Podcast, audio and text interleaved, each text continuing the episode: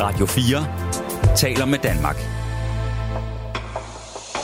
Velkommen til Ugens Kraniebrud med Julie Meldgaard Harboe.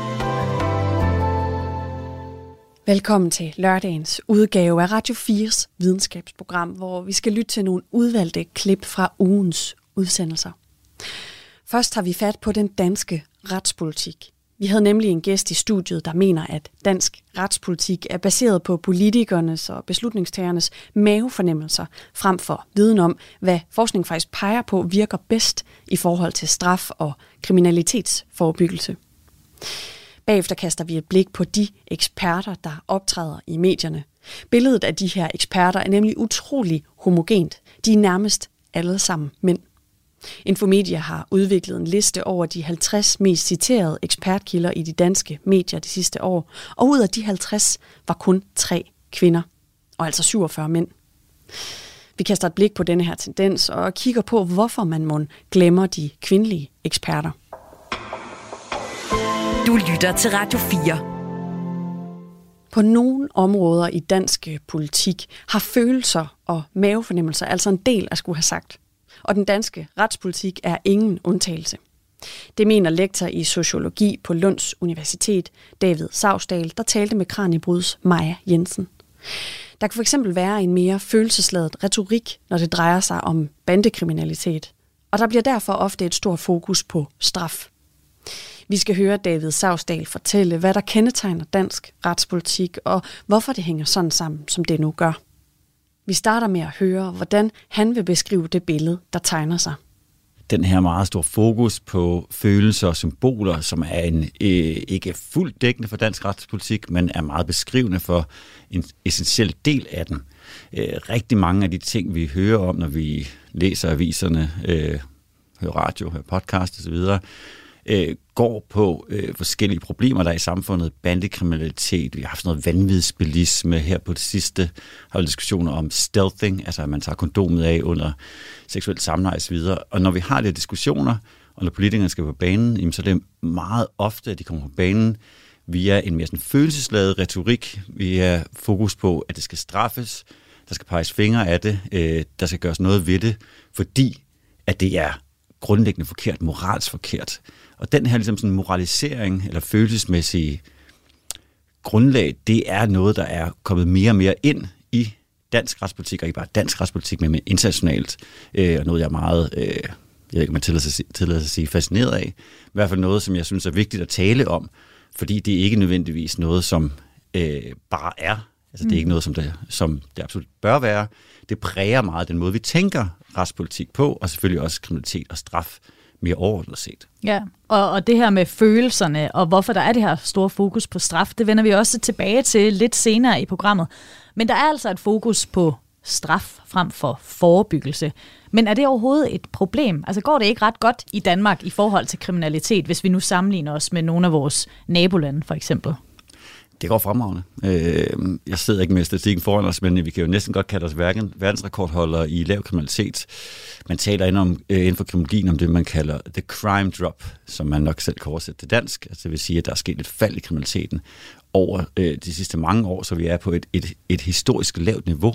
Særligt i forhold til ungdomskriminaliteten, som jo ofte er det, vi taler om, når vi taler om eksempelvis noget bandekriminalitet osv., som mange unge er involveret i. Så det går fremragende i Danmark. Og det går også fremragende i Danmark, hvis det er, vi maler Danmark op i forhold til Sverige, som vi ofte gør på grund af bandekriminaliteten der. Det går fremragende i Danmark, det går også fremragende i mange andre lande. Kriminaliteten er gået ned, men i forhold til det, du spørger om, at sige, at det bare handler om en succesfuld retspolitik, det er i nogen grad at misse målet for, hvordan kriminalitet opstår, og hvad man kan gøre ved det. Ja, og i tråd med det, så skrev du jo, som jeg også refererede før i Altinget i december 2022, at kernen af dansk retspolitik er de her mavefornemmelser, og det siger jo sig selv logik. Altså, hvad er det, du mener med det? Hvad er den her, det siger jo sig selv logik for en størrelse, og hvorfor bruge den? Det er den logik, som dukker frem, når man sidder derhjemme og har åbnet et lille glas rødvin, eller en flaske rødvin og tager et glas rødvin, taler med sin kære mormor eller mor, altså også uden for borgen, også helt almindelige mennesker. Også uden for borgen, ikke? Om hvad er der problemer, ikke? Hvorfor er ens gamle kammerat Kasper blevet kriminel? Hvorfor er der problemer med bandekriminalitet? Hvorfor kører folk for hurtigt i bil, og så videre? Det er jo almindelige fænomener, som vi alle sammen måske har personlige erfaringer med, eller har en fornemmelse for, hvad det handler om. Og når man så skal løse det, jamen, så er der ofte sådan en anden fortælling om, det siger jo sig selv, at hvis der er, at Kasper bliver truet via lovgivningen med, at han skal have 5 år i fængsel i stedet for 2 år, jamen, så kommer han til at lige stoppe op en gang og tænke, jeg lader være. Og rigtig meget dansk retspolitik bygger på de her siger sig selv logikker, måske også meget andet dansk politik for den sags skyld. Og det er jo ekstremt salgbart politisk, fordi det resonerer lige præcis med mavefornemmelsen, med hvad vi alle sammen tænker og føler.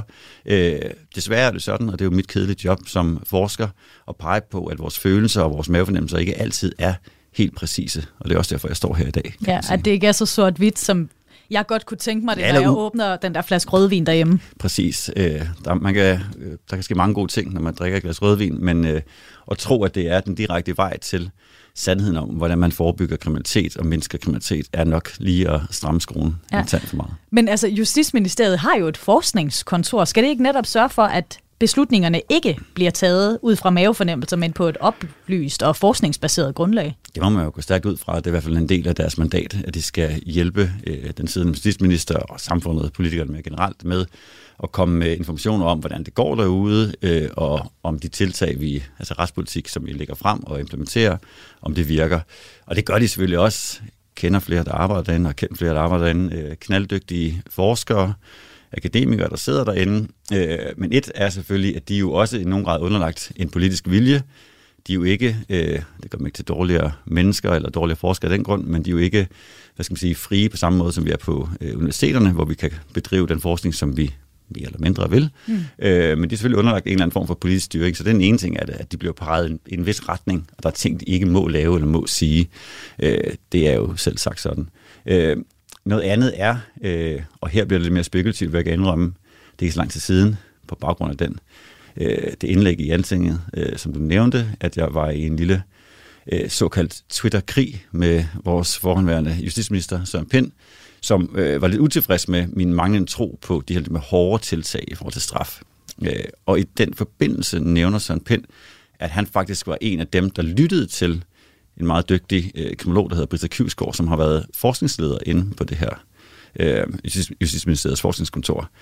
Og det synes jeg var lidt paradoksalt, at den daværende justitsminister, som har haft det her dygtige forskningskontor, nævner selv, at han faktisk var en af dem, der lyttede til dem. Og det ved jeg ikke passer, men det var bare som et eksempel på, at der er i hvert fald en eller anden form for sådan ikke så stor velvillighed eller en normalitet i forhold til det her med at lytte til forskere generelt, vil jeg sige, og endda de forskere eller de, hvad skal man sige, akademikere, man er ansat i sit eget departement til faktisk at skaffe viden, som man kan bygge politik på. Ja. Det synes jeg er rimelig opsigtsvækkende, lad os sige sådan. Ja, og vi havde inviteret Søren Pind til at kommentere på det her i programmet, men han ville ikke deltage. Men som vi var inde på før, David, så har Danmark jo et meget mindre problem med kriminalitet, for eksempel bandekriminalitet, når vi ser på Sverige. Og sidste år så skete der jo i gennemsnit 1 skuddrab om ugen i Sverige, og de kigger altså mod Danmark for at løse det her problem, eller finde inspiration til at løse problemet. Men du mener, at de ikke i Sverige skal forelske sig for meget i den danske retspolitik. Hvorfor? Altså, når man sammenligner antallet af skuddrab for eksempel, så kan man tydeligt se, at der er et af landene, der i hvert fald har fat i den lange ende. Ja, eller modsat i hvert fald, at Sverige ikke har fat i den lange ende. Og hvis jeg må lægge en lille parentes ind, så tror jeg også, at vi skal passe på med at tænke, at vi i Danmark på alle ledere kanter er meget bedre i Sverige, når det kommer til retspolitik og kriminalitetsrater, for det er ikke sandt. Den store forskel er præcis bandekriminaliteten. Vi kan kigge på noget som partnerdrab, partnervold, der er vi i Danmark ikke specielt dygtige, og ikke et land, man skal inspireres af. Så der er den nuance, ikke? Som det handler om, hvad er det for en form for kriminalitet, vi taler om. Yeah. Taler vi så om bandekriminaliteten, som vi jo ofte taler om, både Danmark og Sverige, og som jeg jo ofte skal... Jeg skal selvfølgelig ikke stå på mål for det, men jeg bliver kontaktet, for jeg er jo en dansker i Sverige, og en svensker i Danmark, eller hvad man kalder det. Så er det rigtigt, at jeg har skrevet et indlæg i svensk tidsskrift, som er formuleret som, at man ikke skal blive forelsket i den danske retspolitik, eller kriminalpolitik. Svenskerne kalder det kriminalpolitik, vi kalder det retspolitik. Og det skal man ikke, mener jeg, af lidt forskellige årsager. Den første grund er, at vi i Danmark er rigtig dygtige til at lave en masse ting. Vi er meget proaktive, kan man sige. Vi er ikke specielt dygtige til at evaluere det. Så vi har en begrænset viden om, især når vi taler om bandepakker med videre, viden om, hvorvidt det faktisk virker, og hvad der virker af det. Så det er jo det ene problem, det er, at man i Sverige lidt har forelsket sig i den danske retspolitik, i de danske bandepakker, men man ved ikke, hvad man har forelsket sig i. Det er den første pointe. Ja. Pointe nummer 2, det er, når man så kigger på, hvad man i særlig grad er interesseret i og taler om fra svensk hold af, så er det, og også fra dansk hold af, så er det meget de her straforienterede indsatser. Det er dobbeltstraf, det er visitationszoner, for at nævne nogle eksempler, som man ligesom lægger frem og siger, her er der noget, der man tror kan noget. Igen, må jeg understrege, apropos mavefornemmelser, så er det at tro, fordi det er der begrænset forskning på i forhold til bandepakkerne. Men det er i hvert fald det, man fremhæver. Og når man så kigger mere bredt på den kriminologiske viden, der er tilgængelig derude, blandt andet en rapport, og flere rapporter, som Justitsministeriets egen forskningskontor har skrevet, jamen så er der ikke et specielt stort belæg for at anvende strafskærpelser som et præventivt værktøj. Det er der ikke generelt set, det vil sige både i forhold til dig og mig, og det er fordi, at jeg tror, du er utrolig dygtig at vide om mange ting, men jeg har lidt på fornemmelsen af, at du ikke har ekstremt godt styr på, hvad strafferammerne egentlig er. Nej. I forhold til forskellige former for kriminalitet. Det må jeg indrømme. Og det er jo et problem. Fordi hvis det er, at vi ikke ved, hvad straffen er, om den er 1, 2, 5, 10 år, jamen så er det jo meget åbenlyst, at det er ikke noget, vi rigtig forholder os til. Så kan man i hvert fald ikke anvende det. Man kan selvfølgelig sige, at der kan være en debat i samfundet, hvor fordi man følger med, at man lige pludselig hører, eksempelvis nu er vanvidsbilisme blevet noget, vi straffer hårdt. Og i det kan der godt findes en mindre præventiv effekt i forhold til almindelige mennesker, almindelige lovlydige mennesker. Men udgangspunktet er, at lovlydige mennesker, almindelige mennesker i Danmark og i Sverige, ikke rigtig ved, hvad straffen er, og derfor så er strafskærpelser noget abstrakt. I forhold til professionelle kriminelle, hvis man kalder dem det, eller i forhold til folk, der lever et mere kriminelt liv på daglig basis, så ved man, og især når man taler om bandekriminalitet, at det her lidt abstrakte, den abstrakte trussel om straf, ikke er noget, der rigtigt berører dem. Igen, har de ikke altid styr på, hvad straffen egentlig er. 2, det at blive straffet, det at komme i fængsel, er ikke noget, man nødvendigvis frygter. Der er masser, der tyder på, og især i Sverige faktisk, at fængslet er blevet et mål i sig selv. Det lyder forfærdeligt, men at man på en eller anden måde ikke frygter at skulle i fængsel, men ser det som en naturlig del af ens kriminelle karriere. Og hvis det er sådan, så kan man jo sige, så gør det ikke den store forskel, om man skal ind 10 eller 15 år. Så hele den her idé om, som man har taget fra Danmark, de her dobbeltstraf, strafskærpelser og visitationszoner, som er sådan nogle meget repressive, men også lidt abstrakte trusler i forhold til bandemiljøet, at det er det, der er det virksomme. Det er der i hvert fald ikke meget støtte at finde i både dansk forskning, som er tilgængelig, men særligt også i den internationale kriminologiske forskning. Ja, men hvis vi så skal se på den her forskel mellem Danmark og Sverige, og det ikke er retspolitikken, der har gjort udfaldet, hvad kan man så pege på? Fordi der er jo en stor forskel. Jamen jeg tror, vi er nødt til lige at spole lidt tilbage, fordi jeg siger jo ikke nødvendigvis, at det ikke er retspolitikken. Første skridt må være, at vi skal blive bedre på at finde ud af, hvad er det, pille den lidt fra hinanden og lave nogle evalueringer og finde ud af, hvad er det, der virker faktisk. Min, hvis jeg må sige mavefornemmelse, men nu bilder mig ind, at jeg har lidt mere en mavefornemmelse, det er jo mit arbejde at være lidt viden omkring det, så det håber jeg er. Mit bud på, hvad der virker godt i den danske retspolitik, mere end de her lidt mere abstrakte trusler om straf, så er det den reelle risiko for straf, som danske politikere skal have ros for at være med til, også igennem bandepakker, og have udviklet ved at give politiet og andre aktører de forudsætninger, der skal til for at kunne finde og fange bandekriminelle eksempelvis. For det ved man fra forskningen, at noget af det, der virker, er ikke bare, at jeg løfter pegefingeren og siger, husk nu, at hvis jeg nu finder dig på et eller andet tidspunkt, så kommer du til at få mere tid i fængsel. Det er den reelle risiko faktisk for at blive fanget. Det kan man relatere til, for at gøre det helt forståeligt, at de fleste af os, jeg har selvfølgelig aldrig, det kan være, at du heller ikke har det, men mange af os har jo været inde og fuske lidt med skat, det er der masser af undersøgelser, der viser, for at få en lille både 20 eller 20 kroner mere ud af det, og det ser man ikke som rigtig problematisk. Både fordi der måske ikke er den store sådan, moralisering omkring det, men også fordi man har en anden fornemmelse af, jeg bliver jo ikke fanget. Så en retspolitik, der er fokuseret på faktisk at fange det kriminelle er mere effektiv. Og det har man været med til også at gøre i Danmark. Og det vil jeg sige, det har man været dygtigere til at skabe nogle bedre forudsætninger i politiet, for politiet, end man har gjort i Sverige. Så det er den ene ting. Så det er ikke fordi, at retspolitikken ikke er bedre i Danmark, muligvis i hvert fald. Men at have sådan enøjet fokus på det retspolitiske, som sådan en eller anden kausal sammenhæng mellem, at man har noget kontrol på den ene side, og så har man et fald i kriminalitet. Det går stik imod alt det, man ved fra kriminologien. Og hvad mener jeg med det? Lad os tage et fuldstændig let og forståeligt eksempel. Hvorfor er der mere kriminalitet? Meget mere kriminalitet i USA eksempelvis. Vi elsker jo at pege og inspirere os i USA, også i forhold til retspolitikken. Vi ser Netflix dag ud og dag ind. USA er jo en sådan kulturel dominant størrelse for et land som Danmark. Men hvad er grunden til, at det går meget bedre i Danmark? Det er jo åbenlyst. Her tror jeg godt, man kan lade mormor komme til sin ret og bruge sin mavefornemmelse. Det handler jo om, at i USA, der har man et samfund, der er et meget mindre stærkt velfærdssamfund, et samfund med meget større problemer, meget større forskel mellem rig og fattig, sådan nogle kulturelle idéer om, at man ikke er noget værd, hvis det er, man ikke lever op til den amerikanske drøm. Ikke? Så man skal, for at sige det på engelsk, get rich or die trying, osv. osv. Så der er nogle samfundsstrukturer, som ikke bare handler om retspolitik, så op mod kriminalitet, men som handler om større kulturelle spørgsmål, velfærdspolitik eller mangel på samme, som jo er selve grobunden for, at man skaber et marginaliseret, sværere liv, som er det, man ved fra kriminologien, er en af grundpillerne i, at man bliver kriminel. Altså hvis du er fattig, hvis det er, at du ikke har ret mange muligheder, hvis det er, at du bor i et område, hvor der er rigtig mange, der har problemer i forvejen, der også er kriminelle, så er det noget af det, der skaber kriminalitet. Og de forudsætninger er jo langt værre i USA, end det er i Danmark. Ja. Og det har jo meget, meget lidt med retspolitikken at gøre. Det har meget med at gøre med den mere brede politik og samfundet mere generelt. Ja. Du har nævnt politiet et par gange undervejs allerede, David, og nu skal vi høre fra politiet. For politikerne, de går ind og styrer for mange detaljer, når de laver retspolitik. I hvert fald, når det handler om politiet. Det mener formanden for Politiforbundet, Heino Kegel. Heino Kegel, han siger, at der er adskillige eksempler på politisk detailstyring fra de seneste år.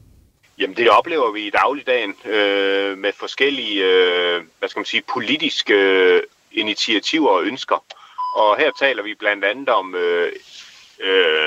indførelse af nærstationer, 10 øst og 10 vest. Vi kan kigge ind i politigarantier. Og vi skal heller ikke længere væk ind og kigge ind i den reform, der lige er været af Rigspolitiet. Det er detailstyring af værste skuffe. Men tænker du ikke, at politikerne er blevet rådgivet af for eksempel politiledelsen til de ting her? Ikke i de her initiativer. Det er noget, som er opstået inde på Christiansborg, og så har man truffet en beslutning, og så når beslutningen er truffet, ja, så bliver politiet inddraget, men politiet bliver kun inddraget i den del, som så omhandler og skal føre det ud i livet.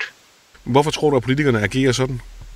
Jamen, jeg tror jo sådan generelt og grundlæggende, så ønsker politikerne jo ikke at skade politiet, men det er jo den måde at handle på, når man er politiker. Og tit så handler man jo på baggrund af enkeltsager, og så skal man jo vise en eller anden form for politisk handlekraft. Og så beslutter man jo nogle ting, uden ligesom at have gennemtænkt, scenarierne. Og uden at ligesom have spurgt tilbage i forhold til dem, som ligesom har med det at gøre til dagligt. Og derfor så opstår der de her udfordringer, som man så kommer til at slæbe rundt med rigtig lang tid. Men er det et problem? Altså, du nævnte nogle eksempler. Altså, er det noget, der koster jer på en eller anden måde? Jamen, det er det. Det er en udfordring. Og det er en udfordring, fordi at man ikke har ret mange ressourcer i forvejen. Og så kommer der nogle politiske beslutninger, som egentlig ikke omfavner politifagligheden, og det kan være alle mulige andre fagligheder, men når vi nu taler politi, så er det politifagligheden. Og så opstår der de her uenigheder, og som i sidste ende måske giver mindre værdi for borgerne, og det var egentlig det modsatte, som politikerne egentlig havde et ønske om til at starte med. Er det et bestemt del af det politiske spektrum, du tænker, der forårsager de ting her? Nej, det er ikke sådan et bestemt spektrum hos politikeren, der ligesom laver det her. Det er sådan på tværs af, af hele Folketinget, som har nogle ønsker til dansk politi. Og dansk politi er en politisk styret organisation, så der skal være en vis form for politisk styring, men når man går helt ind i maskinrummet med skruetrækkeren og nærmest bestemmer, hvor der skal ligge nærstationer, hvornår der skal være åben, så er man gået for langt, så er man gået på kompromis med politifagligheden. Fortalte Heino Kegel til reporter Kasper Friis. David Sausdal, hvad tænker du om det, Heino Kegel fortæller her om en politisk detailstyring af politiet? Jeg er utrolig enig, og det er en af mine helt store kæpheste, også som forsker, om ikke så lang tid. Krydser fingrene i hvert fald, så har jeg en bog, som kommer ud, hvor en af kapitlerne omhandler præcis det her, sådan en såkaldt politisering af politiet og af sådan retssystemet mere generelt set, som jeg også finder problematisk af mange af de samme årsager, som nævnes her. Den her detailstyring, eller på engelsk micromanagement af politiet, som jo selvfølgelig går ind og piller ved politifagligheden, er noget, som jeg har set i mit arbejde. Mit arbejde består i, at jeg er med politiet på arbejde, så jeg har et ret godt indblik i, hvordan politiet tænker og de problemer, det skaber. Og det er jo selvfølgelig en måde for politikerne at forsøge at få den form for politiarbejde, de gerne vil have, og få nogle effekter i forhold til borgerne, eksempelvis nærpolitistationen, hvor noget mange borgere gerne vil have, og så giver man borgerne det, men det bygger ikke på det, som kaldes politifagligheden her, og det bygger heller ikke rigtigt på det, som man vil kalde den kriminologiske eller politiforskningen. Og det er jo ekstremt problematisk. Jeg tror ikke, der er mange andre områder, hvor man, det er i hvert fald min fornemmelse, altså jeg får mange områder end det retspolitiske, som i den grad bygger på, hvis ikke mavefornemmelser, så i hvert fald så politikernes mere eller mindre, og nu bliver jeg lidt grov, tilfældige idéer om, hvad de synes virker, og selvfølgelig ofte meget ofte også sådan nogle lidt populistiske idéer om, hvordan man kan levere noget, som befolkningen gerne vil have. Nu nævnes der her, at man ikke mener, at politiet teste indtægt, at man først bliver kontaktet, når man har besluttet sig for, at nu vil man have eksempelvis nærpolitistationer, og man vil decimere Rigspolitiet, man vil have de her garantier, eksempelvis i forhold til indbrud, altså man vil gerne have, at politiet dukker op inden for et vist antal timer, osv. osv. Det er jo nok rigtigt, det stoler jeg på. Jeg vil sige, at politiet bliver lyttet meget mere til end kriminologiske forskere. Det vil være min påstand.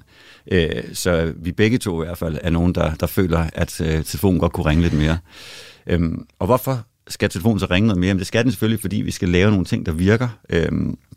Og der er rigtig mange eksempler på, at et paradoks, som jeg også beskriver i den her bog, som jeg vil kalde et paradoks mellem, vi lever i en tidsalder, som er meget præget af en sådan et øget kontrol, øget overvågning. På engelsk taler man sådan om the punitive turn, altså den straffende vending, at retspolitikken er blevet mere og mere central i politik, og blevet mere og mere straforienteret, blevet mere og mere hård, eller tough on crime. Umiddelbart skulle man tænke, når man kender en del politier, og har været sammen med en del politier, så kan man nok forestille sig, hvad mange af dem stemmer på, at det er noget, der flugter godt med deres idéer om, hvad der er vigtigt, at man skal gå ud og tage lidt hårdere fat i befolkningen, ikke? At hvis der er, du ikke er lovlydig, så må der gerne falde en hammer. Og det er der også mange politier, der synes, men det er et stort paradoks, som jeg synes, vi kan se i forhold til politiet, og som nævnes meget fint i det her lille indslag fra forbundsformanden, det er jo, at politiet jo er ved at falde lidt fra hinanden. Så når man har tough on crime politik, så bliver det også, hvis vi skal fortsætte på det engelske, tough on policing, fordi at man får en meget politisk styret og meget, hvad skal man sige, sådan eskalerende lovgivninger og tiltag, som politiet så lige pludselig skal begynde at implementere, selvom det ikke rigtig passer ind i deres hverdag, og selvom der ikke er noget faglighed bag det. Og det er jo bare politiet, som lider nu her. Politiet, på trods af, som vi startede ud med, at vi har meget, meget lav kriminalitet, så kan politiet ikke få det til at hænge sammen. Det er et politisk problem, og det er et politisk skabt problem, ved at våge den forstand. Kig på domstolene. De har meget svært ved at få tingene til at hænge sammen også. Meget lange ventetider. Det er der skrevet en del om. Kriminalforsorgen. Også en del af retssystemet, som virkelig lider for tiden. Og det er ligesom om, at man glemmer som politiker at kigge indad og sige, hvem er der har skabt de her situationer? Det er jo sådan en populistisk og nogle gange meget følelsesorienteret eller mavefornemmelsesorienteret retspolitik, hvor man ikke har taget de forskellige fagligheder til indtægt. Du lytter til Ugens Kraniebrud på Radio 4. Det fortalte David Sausdal, lektor i sociologi på Lunds Universitet.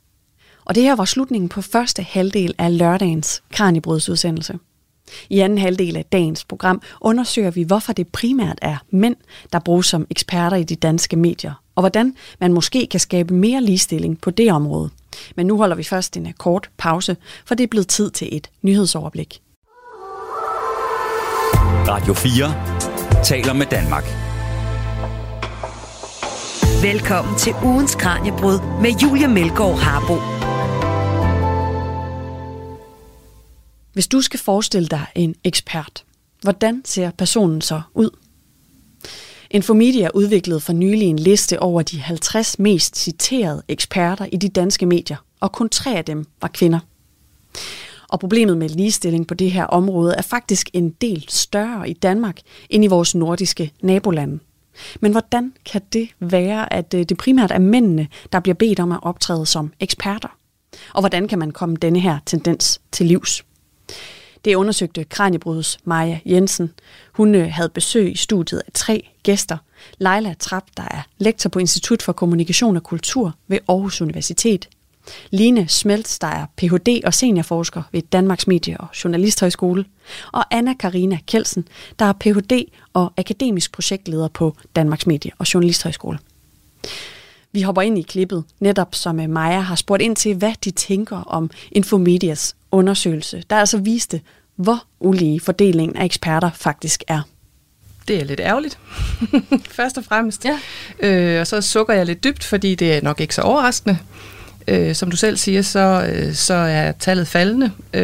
Året før igen, altså i 2020, der havde vi 9 kvinder på den liste, så det er sådan en længere tendens faktisk, hvis man kigger på det. Og det samme gør sig gældende, hvis vi kigger på sådan andre globale tal for hvor ofte kvinder optræder som eksperter, der er det faktisk også et faldende tal, hvis det lige præcis er den del, vi kigger på, nemlig at der er ret få kvinder på den liste, og det er det, der springer mig mest i øjnene, fordi det er det, jeg arbejder med lige i øjeblikket. Ja. Line, hvad tænker du? Jamen, det er jo meget det samme. Altså, det er jo slående, at der er så få kvinder repræsenteret på listen. Det er sørme ikke mange, og man kan jo godt være lidt bekymret for, jamen, hvad er det så for nogle udlægninger af verden, vi får? Hvis der er så stor forskel på, hvordan køn er repræsenteret, fordi vi ser jo verden forskelligt. Ja. Bliver der lavet sådan nogle undersøgelser her, altså top 50, top 100 lister i andre lande, hvor man kan se, at det står lige så grelt til, altså at forskellen er lige så stor som i Danmark?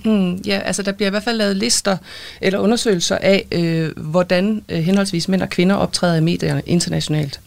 Og der bliver der også set på, hvor ofte mænd og kvinder optræder som ekspertkilder. Og der har vi de samme tendenser, altså at kvinder optræder langt mindre end mænd gør, og at mænd simpelthen på alle ekspertområder dominerer. Ja. Den seneste undersøgelse af dem, som er kommet fra med de danske tal, der var det 25% af ekspertkilderne, der var kvinder overhovedet. Ja, og så er den anden ting, man måske kan sige, det er måske heller ikke så overraskende, når du nu lige nævner det her med, hvad det er, folk er eksperter i. Altså, hvis vi ser tilbage på det år, så nogle af de emner, som de her mange mandlige eksperter er eksperter i, er jo lige præcis krig og økonomi og politik og energi og sådan noget, som vi også ved fra de selv samme undersøgelser, at det er områder, hvor mænd ofte dominerer mere, altså er særligt fremtrædende også som eksperter. Ja. Altså noget andet, der virkelig også står ud for mig, det er, at næsten 3/4 af dem, der står på den her liste, er professorer. Leila, hvad tænker du om det, at de fylder så meget på den her liste? Jeg tænker, det afspejler lidt den hierarki, vi har på inden for universiteterne. Ja. At så snart man er professor, så ja, apropos det med, at det er noget andre, altså ekspertise, det er andre, det giver. Universitetsverden er rimelig hierarkiske, må jeg sige. Ja, men hvad siger det om Ja, undskyld lige. Jamen, jeg tænker også, der er også meget i, hvordan universitetsverdenen bliver set udefra. Ja. Er jo også afspejlet tydeligt i det her, hvor man som udgangspunkt går ud fra professoren er den, der ved mest. Mm-hmm. Og det er bare ikke altid sådan, at professoren er den, der ved mest om alting. Der kan sagtens sidde nogle dygtige adjunkter, lektorer, postdokker, som arbejder meget mere specifikt med det emne, man gerne vil have en ekspert i, men det er som regel professoren, man finder frem til, og der er bare flest mandlige professorer. Mm-hmm. Og så det siger altså også en del om mediernes måde at udvælge de her eksperter på. Men Anna-Karina, det er også noget med, at det ikke er alle, der kommer på denne her liste, fordi metoden, som Infomedia de har brugt, den ikke er helt finmasket nok, kan man sige. Ja, det taler jo meget ind i noget af det, som Lila talte om før. Altså den her liste er jo lavet af Infomedia, men for danske magister og akademikere bladet. Og det er jo deres sådan interessepublikum, ikke? Og derfor er de jo måske også lidt mere sådan, traditionelle eller snævre i deres forståelse af, hvem en ekspert er, så de har renset den her liste for dem, vi kunne kalde private eksperter, og dermed altså også de her eksperter, som er talspersoner i tænketanker og så videre. Så det er akademiske forskertitler, der er søgt på, i øvrigt også ordet ekspert, og så har de så også søgt på, eller undersøgt, eller fundet frem til den her liste ved at se på, hvad det er for nogle verber, der står rundt om de her, eller tæt på de her kildenavne, som markerer noget om, hvad det er, de har gang i, når de taler, altså om de vurderer, forklarer og understreger og så videre. Så det er sådan, de er kommet frem til det. Og det vil sige, at vi har ikke hele den her meget store del af eksperter, som er uden for sådan grov forstand universiteternes rammer. Ja, de mangler, og dem ved vi fra andre undersøgelser, at de fylder rigtig meget, op mod halvdelen af de eksperter, der optræder i medierne. Du lytter til Ugens Kraniebrud på Radio 4. Det er vigtigt, at der bliver gjort noget ved det her, og det er jo også derfor, at det er vigtigt, at I er i gang med jeres projekt. Det er ikke færdigt endnu, så vi kan ikke få resultaterne præsenteret, men er der alligevel nogle tendenser, I kan pege på baggrund af den store mængde data, I har indsamlet, Anna Karina? Ja, altså først og fremmest så kan vi sige, hvis vi kigger på, hvem det er, der er i nyhederne helt generelt, også ud over eksperter, så er kvinder langt hyppigere end mænd til stede, som nogle ting går ud over. Altså de cases, de er dem, der erfarer noget, de erfaringskilder, verden kommer ligesom til dem, og så reagerer de. Så det er husmoren, der lige pludselig synes, det er træls, det er så, at man skal stoppe om natten og vaske tøj under energikrisen, ikke? Hvor mænd meget, meget hyppigt er eksperter. Det er dem, der udlægger verden, forklarer, hvad der er op og ned, hvad der er rigtigt, foreslår os, hvilken vej vi skal gå. Det er sådan en meget tydelig tendens. Og så noget af det, vi særligt ser nærmere på, som der ikke er undersøgt så meget, det er det her med, hvad er der så forskelle i, hvordan kilderne bliver rammesat? Altså, hvad er det for et sprog, der er omkring kilderne, og også omkring eksperterne? Og der kan vi også se forskel. Altså, vi kan se, at den rammesætning, som kvinder får, er meget mere sådan erfaringsbåret. Det er noget med, at man husker noget, og mærker noget, og fortæller noget, og mændene vurderer, forklarer, og understreger, og foreslår ting. Og det er jo super interessant, fordi det betyder jo igen, i forhold til den her spejlingstanke, noget i forhold til, at vi nu igen reproducerer i flere lag den her forskel, eller forskelsbehandling, eller ulighed. Det bliver simpelthen mændene, der udlægger verden for os langt højere grad, end kvinderne gør. Det er jo helt... På en gang er det meget forventet, og på den anden side er det meget vildt, når det bliver beskrevet på den her måde, at kvinderne, de er dem, det går ud over, og så er mændene dem, der kommer ind og foreslår et eller andet fornuftigt, som vi skal gøre. Det er selvfølgelig også hårdt skåret, ikke også? Men det er faktisk tendensen, og vi synes, det er super interessant, at vi kan se det hele ned i sproget, fordi sproget er vi ikke så bevidste om. Vi kan godt se, når det er en mand og en kvinde. Vi lægger også efterhånden sprogligt mærke til, hvis der bliver sagt en kvindelig statsminister. Det har vi lært nu i de seneste år som MeToo, og det skal vi måske lige sådan gå udenom og så huske nu, og dem har vi haft nogle stykker af, så nu kan vi godt bare sige statsminister, selvom hun hedder Mette Frederiksen. Ja. Men det her med, at det sproglige forskelle, de bliver så små, at vi ikke lægger mærke til dem, at det hver gang, der er en mand, eller når der er en mand, der siger noget, så får han hyppigere at vurdere. Det er en ubevidst, altså den er usynlig eller sådan subtil, så den her ulighed, den sniger sig ind alle steder, og så får vi meget svært ved at få øje på den, og dermed bliver det jo også meget svært at gøre noget ved den. Ja. Lila? Jeg har også lige læst en læserbrev i en avis omkring, det var en læser, der bemærkede, at hver gang det er en kvindelig ekspert, så får vi at vide, hvor gammel hun er. Ja, det er også en klassiker. og det vil sige, at jeg er rigtig glad for, at jeg ikke bliver præsenteret i dag med min alder. Ja, Line? Noget, som vi i hvert fald også tager med os fra det her projekt indtil videre, det er nemlig, at vi kan sagtens se det her med at tælle, ligesom vi også har gjort med ekspertlisten i dag, set hvor mange kvinder er der, hvor meget de er repræsenteret. Det er super vigtigt, fordi det er meget håndgribeligt til at gå til, og det er noget, der sådan kan få folk til at få øjnene op for.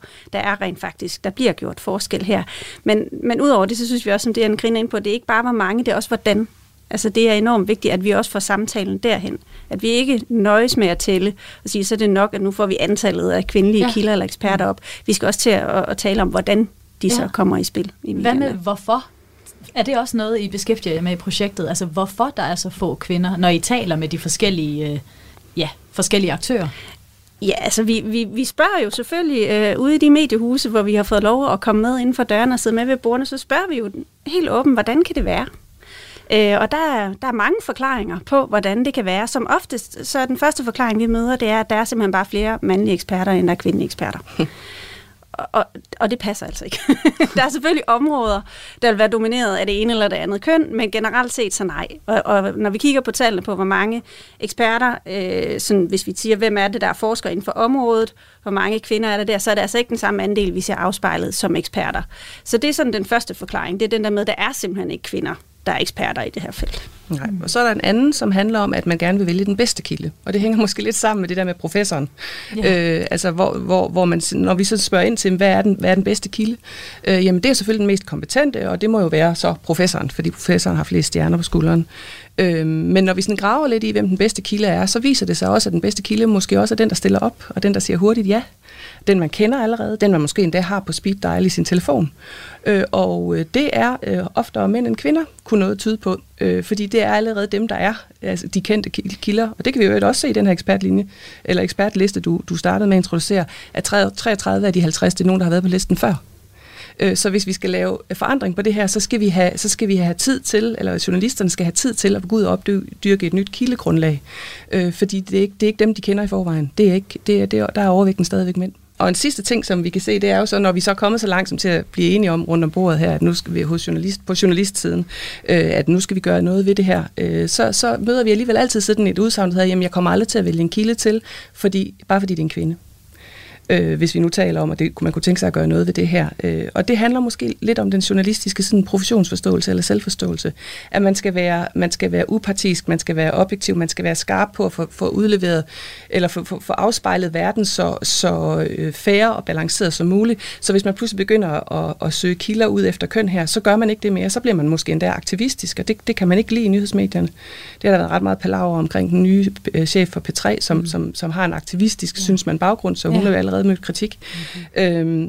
Og der kan vi jo sige, jamen måske er det faktisk sådan, at journalisterne allerede i dag vælger mænd til som kilder, bare fordi de er mænd. Det er de bare ikke klar over. Men det er bare ikke et aktivt valg. Det er noget, der ligesom det er en ubevidsthed, men når man så siger, vil du gøre det bevidst? Nej, det vil jeg selvfølgelig ikke. Og det er jo klart, man ikke vil det, men ved man faktisk nu som journalist, at det gør man ikke allerede bare med mænd. Ja, Leila? Ja, og det er der, hvor jeg siger, den der attributiv forståelse for eksperter kommer ind, præcis. Fordi en ekspert er en mand med jakkesæt. Det, ja.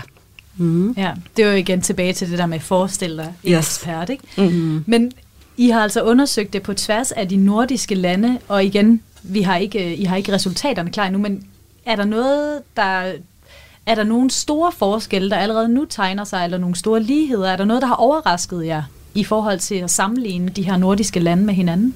Jeg tror, det der har overrasket os mest, det er nok, at vi i Danmark har en helt klar forestilling om, at det her det er vi super gode til.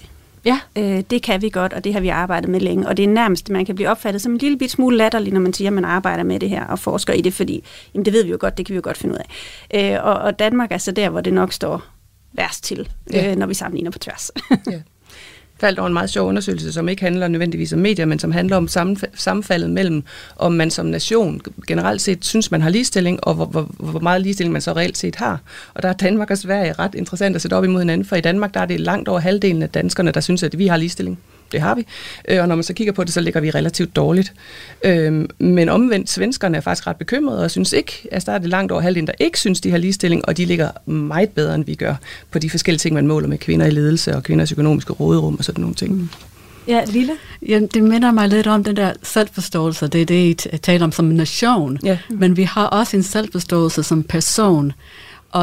Og vi ved, at kvinde er mere tilbøjelige end mand til at og synes det, altså den her, det hedder bedragersyndrom, som betyder, at en kvinde tænker, jeg er faktisk ikke rigtig så dygtig, som de andre siger, og altså, sådan tvivler på sig selv på en anden måde. Hvis for eksempel nogen siger, jamen, du har bare fået virkelig gode karakterer, og du har udgivet så mange artikler, så vil vedkommende måske tænke, jamen, jeg har også arbejdet rigtig hårdt for det, meget mere end de andre. Altså, der er sådan mere tendens hos kvinde, ved vi, til at have den her bedragersyndrom, hvor at de tænker, nej, jeg vil ikke stille op, fordi at jeg er faktisk inderst end ikke ekspert, selvom vi andre siger det. Og det vil måske komme til udtryk ved, at man så sender stafetten videre og siger, ja, det kan min kollega tale om, det ved de meget en mere kollega, som har en anden selvforståelse for deres evne. Ja, Anna Karina. Det er faktisk også en forklaring, vi møder rigtig meget blandt journalister, at de siger, at kvinder vil heller ikke stille op så tit. Vi har meget svært ved at få dem med. Og det har vi så ikke undersøgt, og det er, vi har heller ikke kunne finde noget forskning i dansk sammenhæng, som bekræfter det faktisk. Det er kun sådan anekdotiske udsagn, vi møder. Der er en norsk undersøgelse, der har fundet noget, der minder om det, men faktisk så Deadline-redaktionen i Danmark undersøgte det her, fordi de havde samme opfattelse. Jamen, det er fordi kvinderne siger nej, når vi ringer. Og så fandt de faktisk ud af, at det var ikke tilfældet. Kvinder siger nøjagtigt lige så tit ja, som mænd gør, og med nøjagtigt samme grunde siger de nej, som mænd gør. I den lille undersøgelse, de lavede, det var faktisk en relativt stor undersøgelse, de lavede. Det, de fandt ud af, var årsagen til den skævhed, som de havde, det var, at hver gang de ringede til en kvinde, så havde de ringet til 3 mænd i starten af researchprocessen. Okay, så der har været nogle første prioriteter, der har sagt nej, og så nummer 4 på listen har måske ikke følt sig... Nej, de ringer bare oftere til mænd. Okay. De ringer simpelthen bare oftere til mænd. Og så det, der udgjorde skævheden. Ja, så den skævhed, den var simpelthen udgjort af, at de simpelthen kontaktede flere mænd end kvinder, hvor de selv havde en forestilling om, de blev ved med at gå og fortælle hinanden og sig selv den her historie, om det er også, fordi kvinder oftere siger nej. Ja. Men det var det ikke. De blev bare ikke spurgt så meget. Du lytter til Kraniebrud på Radio 4. Og vi er altså netop gået i gang med sidste del af dagens program, der handler om, hvem der får tildelt ekspertrollen i danske nyhedsmedier. Der er mange ting, der kan spille ind i forhold til, hvem der optræder som ekspert. Det kan være den individuelle forskers valg og fravalg, det kan være journalisterne og medierne, og det kan være universiteterne, der skal være bedre til at præsentere en bredere vifte af forskere fra medierne. Mange højere læreanstalter, de forsøger at hjælpe pressen ved at lave såkaldte ekspertlister.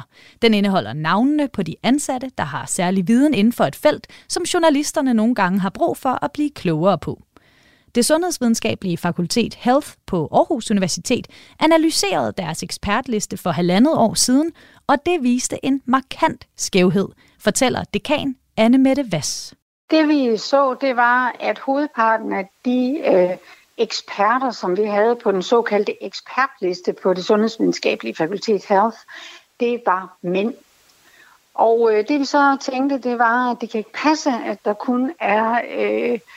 hovedsageligt mandlige eksperter, så derfor så gjorde vores kommunikationsafdeling det, at de begyndte at spørge efter kvindelige eksperter. Hvis de talte med en mand, så spurgte de, er der en anden ekspert, en kvinde ved siden af dig, som vi kan kontakte? Så de gjorde altså det, at de både ved at spørge nogen og ved at se på, altså du ved, ved at se i medier efter, hvem kunne det være, så kontaktede de dem direkte, for at spørge, om de var eksperter inden for et givent område. Og ved at have den der sådan proaktive rolle i forhold til at identificere eksperter, så fik vi simpelthen, så har vi opnået at få en ligelig kønsfordeling på vores ekspertlister. Men det er ikke sådan, at det billede, som I havde der for 1,5 år siden, at det egentlig afspejlede, hvor mange ansatte der var af henholdsvis mænd og kvinder? Nej, altså det man kan sige, det er, at på det tidspunkt, der havde vi jo et kriterium om, at man skulle være professor eller fast lektor hos os for at kunne være på en ekspertliste. Og fordi særligt blandt professorer, der er der jo en stor overvægt af mænd, der er 80% af vores professorer er mænd, så ville vi ved det kriterie også være tilbøjelige til at få en meget, hvad kan man sige, kønsskæv ekspertliste. Så derfor så skulle der rigtig meget proaktivitet til at identificere de kvinder, fordi puljen var simpelthen mindre, så længe man havde et kriterium om, at man skulle være lektor eller professor. Har det så en effekt ud over ekspertlisten? Altså, det ved vi jo ikke, og det vil vi prøve at følge op på, for at se, jamen, kan vi rykke det med den her ekspertliste, eller skal vi gøre mere? Og det kan godt være, at vi skal gøre mere, tror jeg. Tænker du, det kan give jer en eller anden form for image, hvis det slår igennem på et tidspunkt? Ja, det håber jeg da. Altså, jeg tænker, at dels så tænker jeg, at det vigtigste er, at man får fat i den rigtige ekspert. Altså, og det vi har en fornemmelse af, det er, at medier og journalister, de bliver ved med at kontakte de samme. Så hvis man bliver kontaktet om et spørgsmål, fordi man er ekspert i det, så hvis der er noget, der ligger lige ved siden af, så stadigvæk de samme, de kontakter, det er dem, de har på telefonen, det er dem, de synes er nemmest at snakke med, for nu kender de dem. Så det vi rigtig gerne vil, det er, udover at have en anden kønsbalance, så vil vi jo også rigtig gerne have de rigtigste eksperter i spil, altså dem, der ved noget lige præcis om det, som journalisterne gerne vil vide noget om. Og ikke det, der ligger lige ved siden af, fordi det var dem, de snakkede med sidst. Det fortalte altså dekanen for det sundhedsvidenskabelige fakultet Health på Aarhus Universitet, Anne-Mette Vass. Og I tre stod alle sammen og nikkede, mens vi hørte det her indslag. Line, hvis vi starter med dig, hvad tænker du om det, Anne-Mette Vass fortæller her? Vil det have en effekt? Kunne det have en effekt at have en ekspertliste, som rent faktisk er 50-50 på kønnene? Det er i hvert fald noget af det, vi taler rigtig meget om, at universiteter og forskningsinstitutioner gerne må blive bedre til, fordi det er jo et naturligt sted for en journalist, som måske ikke har en kilde inden for noget i forvejen, jamen så går hen og se på de her officielle ekspertlister. Og hvis der er en bedre repræsentation der, og også finmasket ned i, hvad er det helt specifikt, man er ekspert i, så kan det jo godt være, at man kan se, at der er en professor i det overordnede tema, men der måske er en på et andet niveau, men som dog er mere specialiseret, så vi kan få bredt viden ud. Og som hun siger, det vigtigste er, at de får de rigtige med, som ved allermest om emnet, og ikke hvor de sidder hen i organisationen. Ja. Ud fra jeres forskning, kan I så pege på nogle andre steder, man kunne sætte ind for at forbedre den her kønsbalance? Altså, der er jo både den enkelte ekspert, som vi har talt lidt om i forhold til det her bedragersyndrom. Der er medierne, der er også publikum og den enkelte journalist, Anna Karina.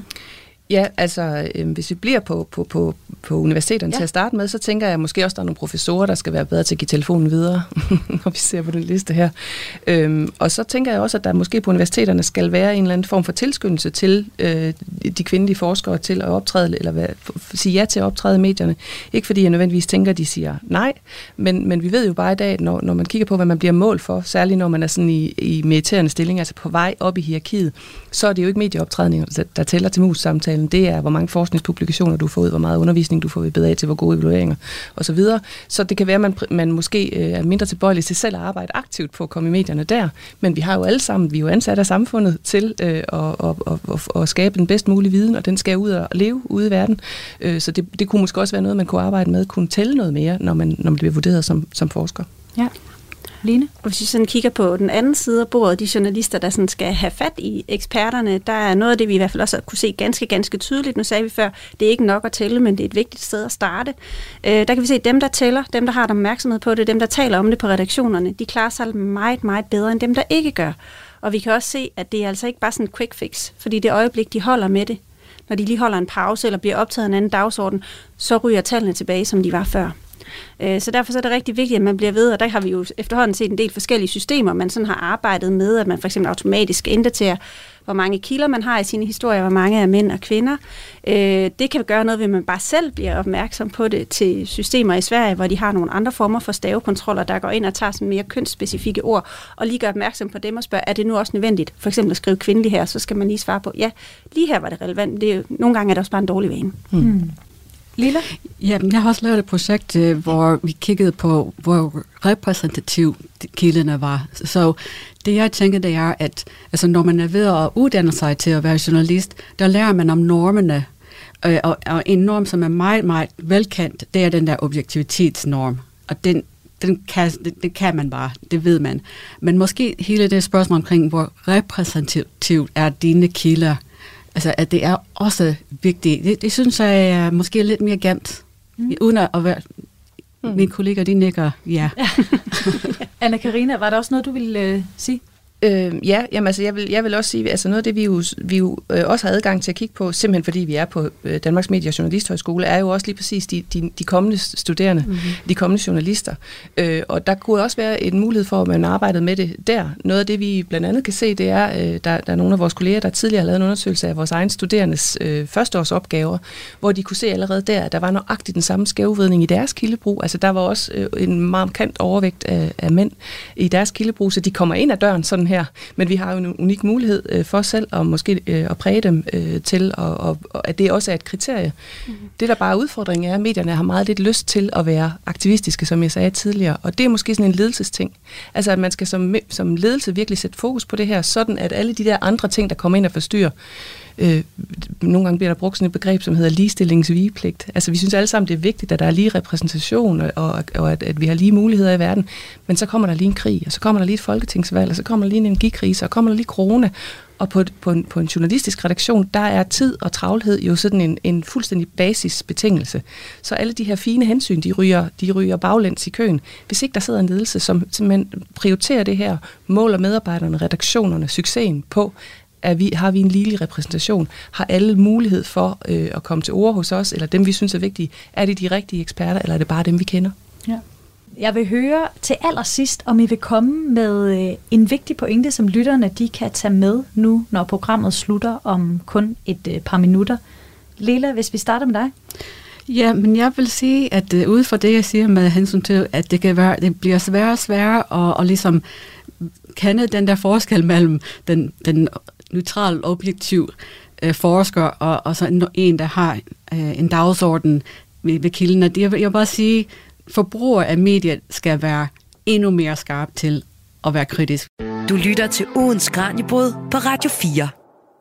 Og der var altså flere stemmer her, og de tilhørte Leila Trapp, lektor på Institut for Kommunikation og Kultur ved Aarhus Universitet, Line Schmeltz, der er Ph.D. og seniorforsker ved Danmarks Medie- og Journalisthøjskole, og Anna Karina Kjeldsen, der er Ph.D. og akademisk projektleder på Danmarks Medie- og Journalisthøjskole. Og mere når vi altså ikke i programmet her i dag, men du kan lytte til Kraniebrud her på kanalen igen i morgen på samme tidspunkt, og alle hverdage kl. 12.10. Hvis du har lyst til endnu mere Kraniebrud, så kan du også altid finde alle de gamle programmer på Radio 4's hjemmeside eller i din foretrukne podcast-app. Hvis du nu sidder derude og er kommet i tanke om et super spændende emne, som du synes Kraniebrud burde kigge nærmere på, så kan du altid sende os en besked på kraniebrud@radio4.dk. Jeg hedder Julie Meldgaard Harboe, og programmet her er produceret af Videnslyd for Radio 4. Tak fordi du lyttede med.